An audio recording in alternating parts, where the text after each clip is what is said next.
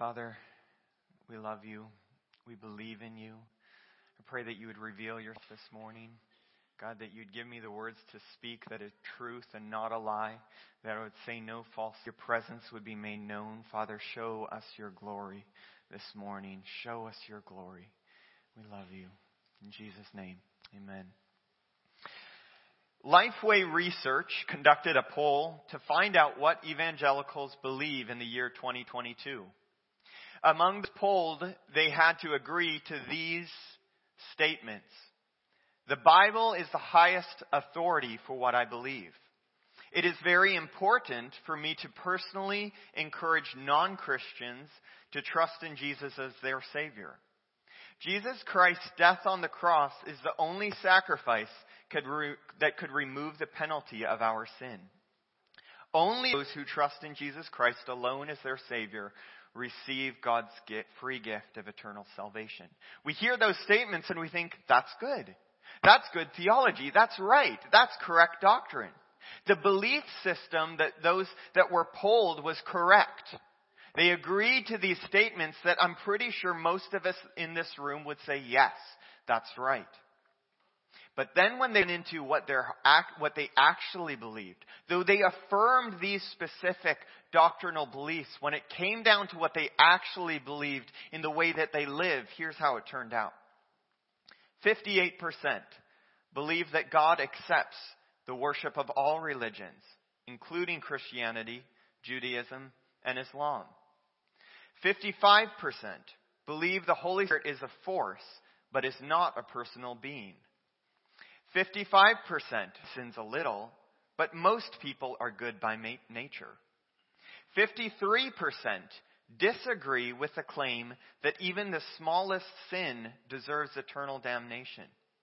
And 54% say that Jesus was a great teacher, but he was not God. See, there's some kind of disconnect that when translating, I believe that the Bible is the highest authority. Yes, I believe that we should encourage non-Christians to be Christians. I even believe that the only way to, to have eternal life is to have Jesus as my Savior. Somehow, in translating that to actual beliefs, there was a disconnect. And every one of these beliefs, I'm pretty sure most of us would say, that's bad theology. That's wrong doctrine. They had this first section that was correct and then a misinterpretation that ended up being false theology. Theology is the study of God, or in the biblical context, it's to seek to understand the God revealed in the Bible. And so every theological statement we make, it's not just saying, I believe this particular aspect of Christianity. It's not saying that. You're actually making a statement about who God is. Every else that translates into our normal life, it's making a belief system about who God is. It's reflecting on who the nature, what the nature of God is. So let's just look at these for a moment. I believe that God accepts the worship of all religions, including Christianity, Judaism, or Islam. What could that be saying about God? God cares more about sincerity than he does truth. Or perhaps maybe Jesus' sacrifice on the cross wasn't so special after all. If all religions can be accepted, then why should Jesus have to die for us? Diminishing who Jesus was, the significance of his death. 55% the Holy Spirit is a force, but not a personal, personal being. What's that saying about God? He's left us alone here. When Jesus went away, he didn't send a personal being to be with us and to guide us in all truth. He's not involved in our daily lives. 55% agree that everyone sins a little, but most people are good by nature. What does that say about God? God's holiness is diminished. Maybe the wages of sin are not death after all that one little sin, you immediately fall short of the glory of God. The glory of God being perfection, so much higher than all of us humans. And one little sin puts us short under that glory. And the wages of sin is death. What's that saying? That maybe God's word isn't perfect after all. So that they agreed to these stipulations when it came out to their actual, actual lives, there was a disconnect. And what I want you to understand is your belief systems are reflecting on God. They're not just something that you believe. You are saying something about God. Okay, when I feel like I, my self-worth is low, that I'm not valuable, what am I saying? I, who am created in the image of God. And when God created man, He said, this is very good. And then I look at myself and I say, I'm not valuable. That's reflecting on God. That God would create something and say, you're not valuable. You're not, you, I, you're not very good the way I created you to be. Or I say, I am not able to be used by God. See, my feelings, it tells me this. I can't be used by God. That's a theological statement. It's not just a belief system that I feel. It's saying maybe God is not powerful enough that in my weakness he could use me. Moses said the same thing. And God said to Moses, I am the creator of the mouth and I will give you the words to say. So when I say, I can't be used by God, God either doesn't love me enough to give me what I need or God isn't powerful to meet my weakness. If you, in this room, you feel those same feelings. Maybe you feel like you're not useful to God. Maybe you feel like you're not valuable. What I want to propose to you is that's a theological statement. You're not just engaging in a belief saying something about God that needs to be corrected. And one of the things that I am most passionate about is seeing people's view of God change from false theology to good theology. To realize that God is not a mean God out there that's out to get you, but He's actually good. His nature is good. He loves you. He desires to be in close relationship with you. You can turn to Exodus 32. And we're going to look at a story this is going to kind of set up where we're going. But uh, th- this is a, a story of a people group who did not fully grasp who God was. They had some good theology, but because they didn't fully grasp who to grave sin, and just to give you as a, a backup of, uh, of, this story, we're in Exodus, and the Exodus is about how God took his people and led them out of bondage. This story in the Old Testament is one of the greatest examples, one of the greatest foreshadowing, foretelling of the gospel of Christ. How there is a people under bondage, enslaved under Pharaoh, and Moses comes with the word of the Lord to say, let my people go. In the same way that you were under the bondage of sin, under the slavery to sin, headed toward death. And Jesus came and said, let my people go. And Moses comes and does the same thing. And then through this series of plagues on Egypt, he begins to judge the gods of Egypt. And before the tenth plague, the Lord literally says, with this plague, I will judge the gods of Egypt. When Jesus went to the cross, he said the ruler of this world is judged. And then before this tenth plague, we call it a Passover where a lamb was slain and over the doorposts of the Israelites they would spread the blood of the lamb. And when the angel of death passed through Egypt wherever he saw the blood of the lamb he passed over and they did not receive judgment. A foretelling and a foreshadowing of you receiving the blood of Jesus Christ on your life and a passing over the death passing over you and then they leave Egypt as Jesus led us out of bondage. These people are led out of Egypt and then they cross the Red Sea and the Red for the Sea of Reeds. It's an example of baptism, being baptized into a new covenant and they pass through the Red Sea and on the mountain where a new covenant is formed. A new covenant. And for us, it's a new covenant of Jesus' blood, death, and resurrection. And then Moses gives these people the Ten Commandments. And these people say, Yes, all these things that the Lord said we will do. Thou shalt have no other gods before me. Thou shalt not create a graven image. They agreed to these things. And then Moses goes onto the mountain to establish the covenant for 40 days and 40 nights in the glory of God. And this is what takes place. Exodus chapter 32, starting verse 1. When the people saw that Moses delayed to come down from the mountain, the people gathered together themselves to Aaron and said to him, Up, make us gods who shall go before us. As for this Moses, the man who brought us up out of the land of Egypt, we do not know what has become of him.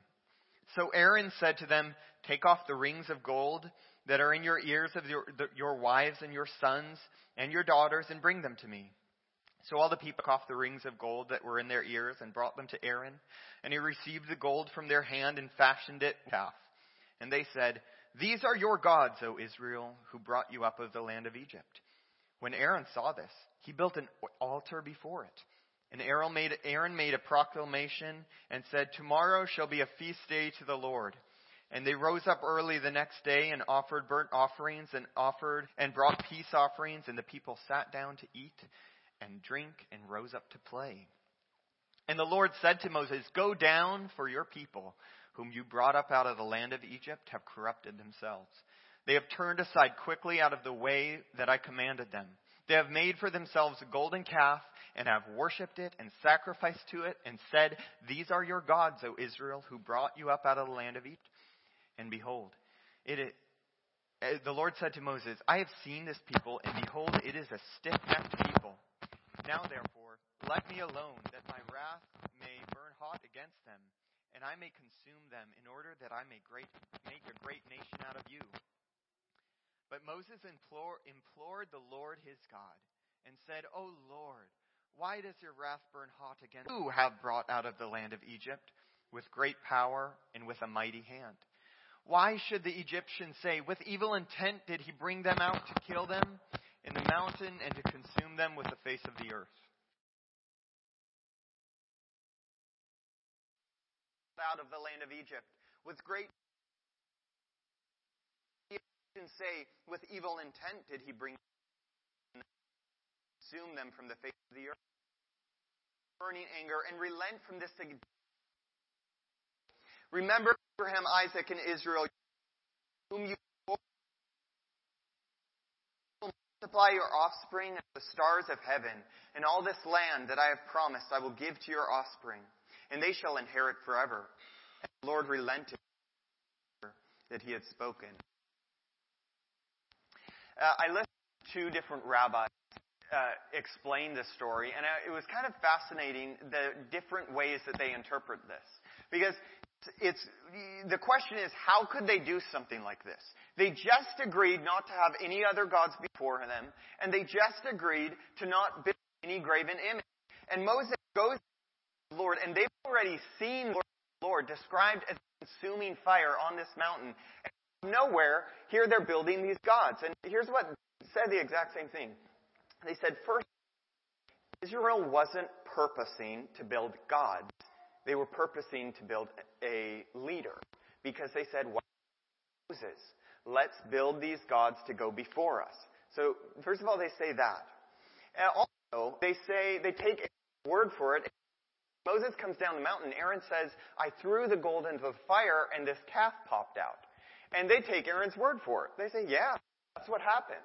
And one of the reasons they say it is because Aaron says, tomorrow is a feast day to Yahweh.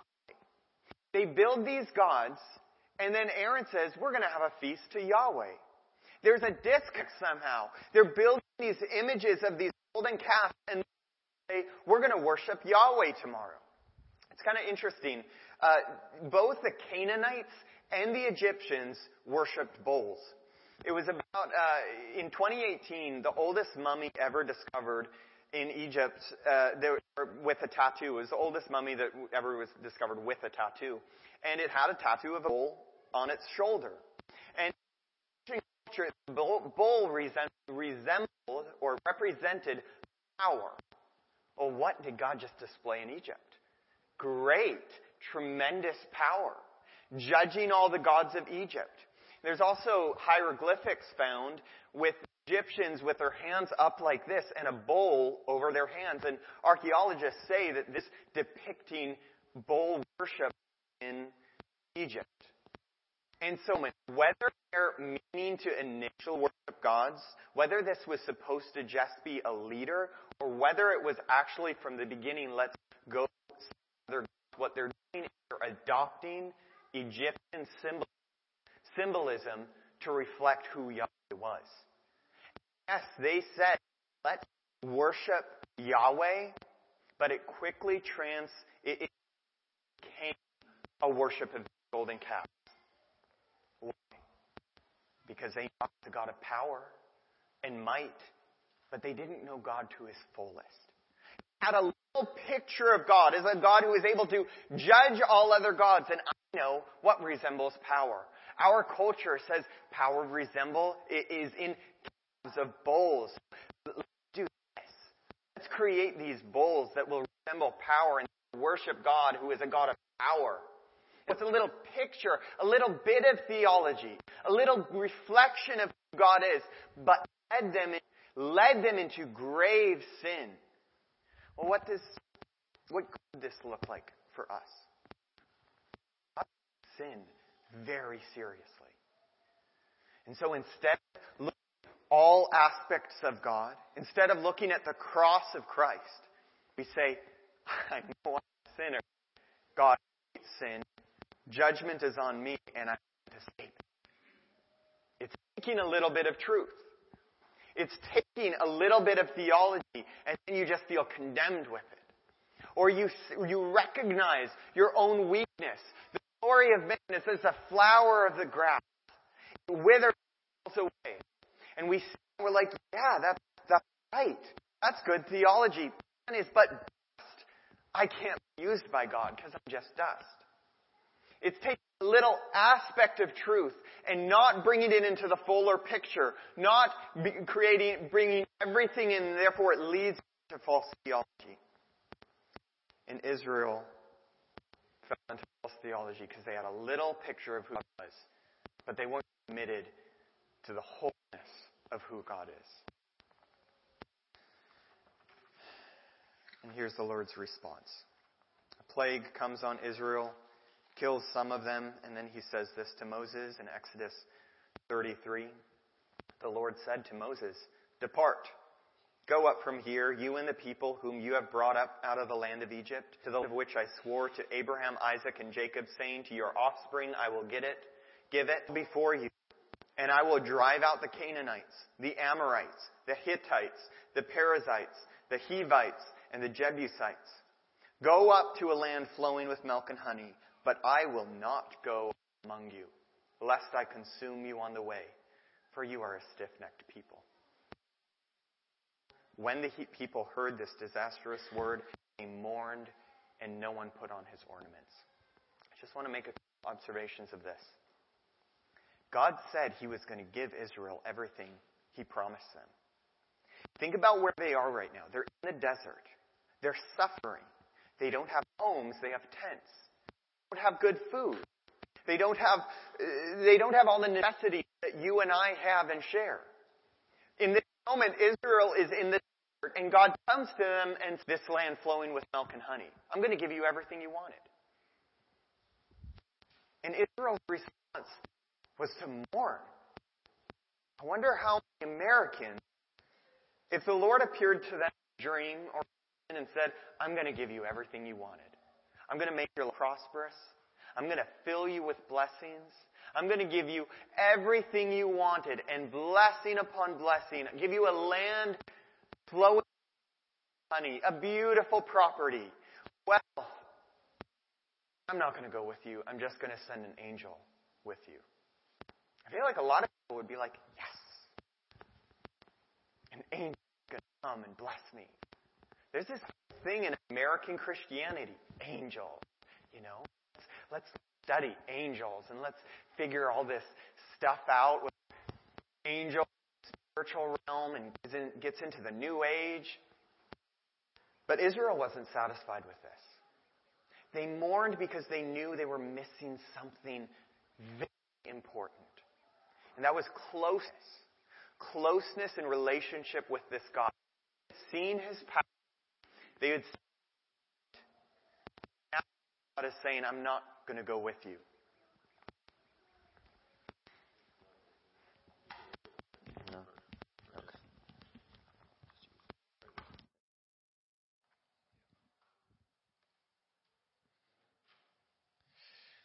And now God is saying, I'm not going to go with you. What I want to take the first aspect of this story is something you should replicate. But take the second part. If you've found yourself in sin, if you've found yourself into idolatry, I want you to mourn for it. I want you to recognize that you need the presence of God on your life. Not just for the blessings of God, not just for the prosperity gospel, not just to have everything you wanted, God being a slot machine that you serve Him so you get your stuff that you want, but you serve God for His presence. You love God for Himself being in your life. And remember, Moses is a foreshadow of Jesus. Moses is a, a, a uh, intercessor for Israel. And just like Moses, Jesus is now our intercessor. When we sin and fall short of the glory of God, we have an intercessor, Jesus Christ the righteous, bearing our guilt and reconciling us to God. So here's Moses coming to the Lord after this, and he says this Moses said to the Lord, See, bring up this people, but you have not let me know whom you will send me. Yet you have said, I know also found favor in my sight. Now therefore, if I have found favor in your sight, please show me now your ways, that I may know you in order to find favor in your sight. Consider too that this nation is your people. And he said, My presence will go with you, and I will give you rest. And he said to him, If your presence does, will not go with me, do not bring us up from here. Do you recognize the significance of this? If you are going to give us everything we want, if you're going to give us blessing and prosperity, everything our hearts long for, even sending an angel with us, but you won't go with us yourself, then keep us here in the desert. If you will give us everything you want except yourself, then let us remain in a place of suffering. This heart is what the church needs. For how shall it be known that I am in favor in your sight, I and your people? Is it not in your going with us, so that we are distinct, I and your people, from other every other people on the face of the earth? And the Lord said to Moses, this very thing that you have spoken I will do, for you have found favor in my sight, and I know you by name. And Moses said this Please show me your glory. It has a picture of God, of power and might.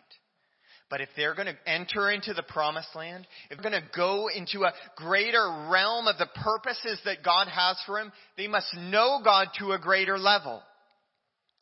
They must know God more than just a power, a God of power, but they know, must know Him personally.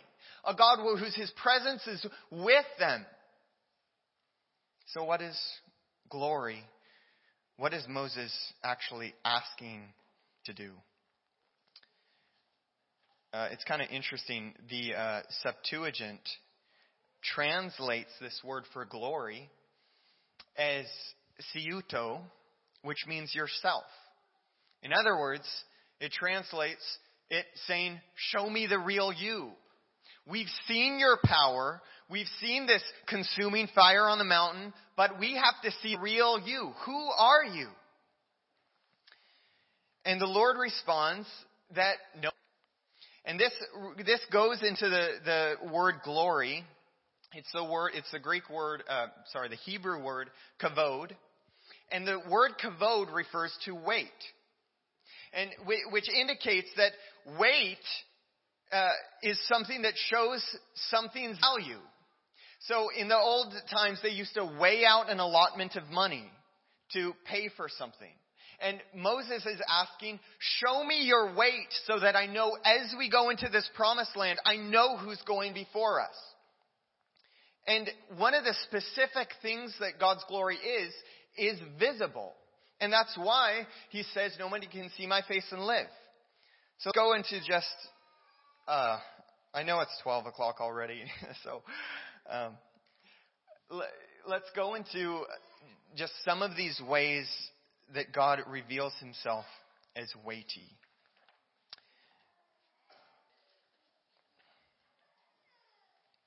First of all, Zondervan's study Bible uh, gives his the interpretation of weight as the grandeur and majesty of God. He says this There is little appreciation or understanding of the sacred otherness of God. We have too often reduced him to only friend and advisor. We do so at our own peril, for it is that sacred otherness that brings us to our knees. That is where the relationship needs to begin.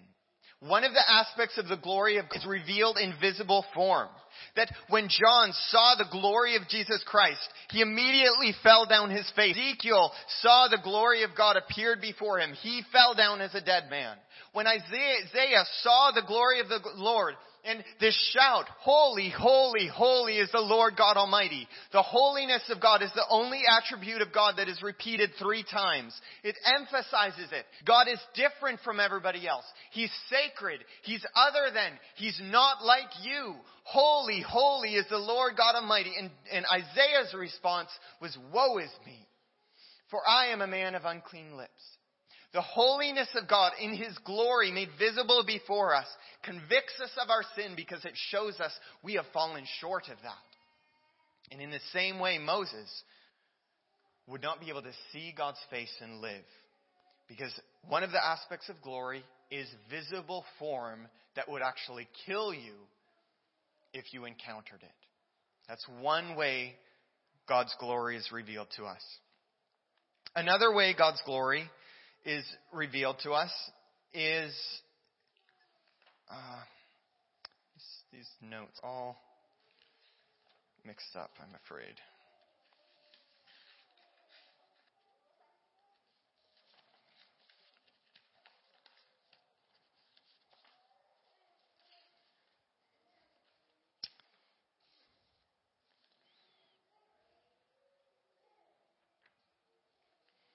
I knew I made a mistake having this many notes.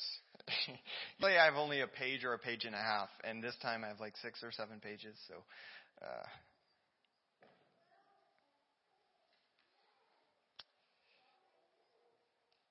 yeah, I don't know where this is, but uh, I'll just go from here.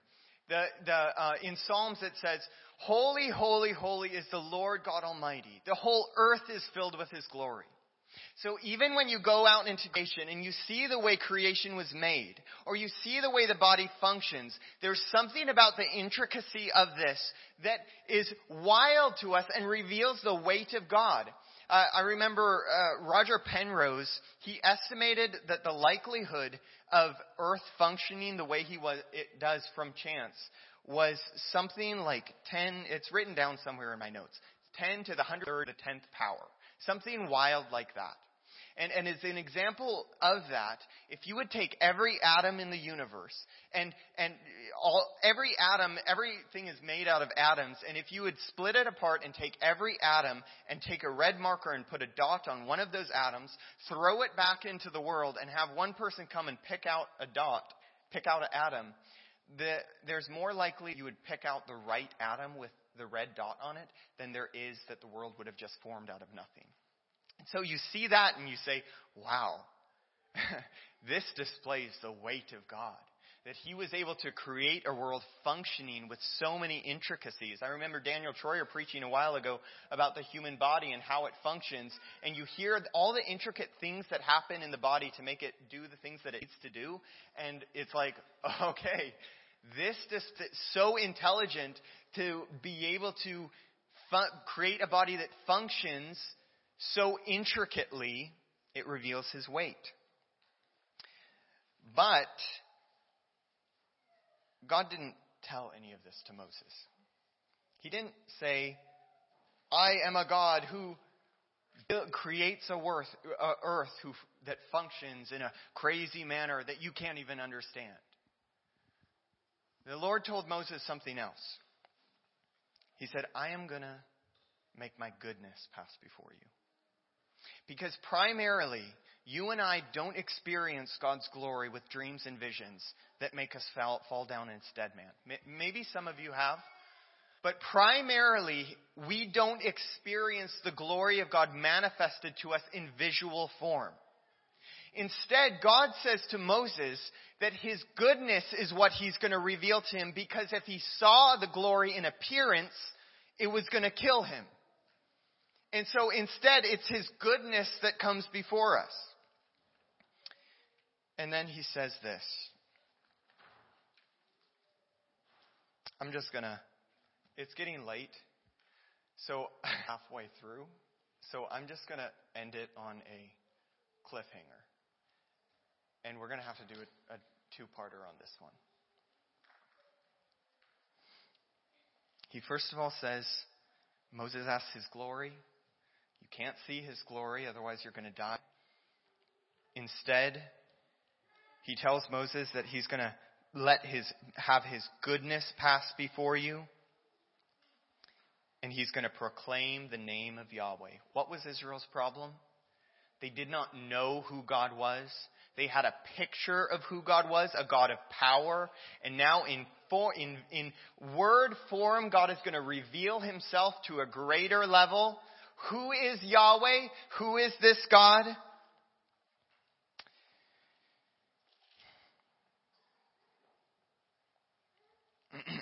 and this comes in Exodus chapter 34. The Lord descended in a cloud and stood with him there and proclaimed the name of the Lord. You want to know what the name of the Lord is? Here it is.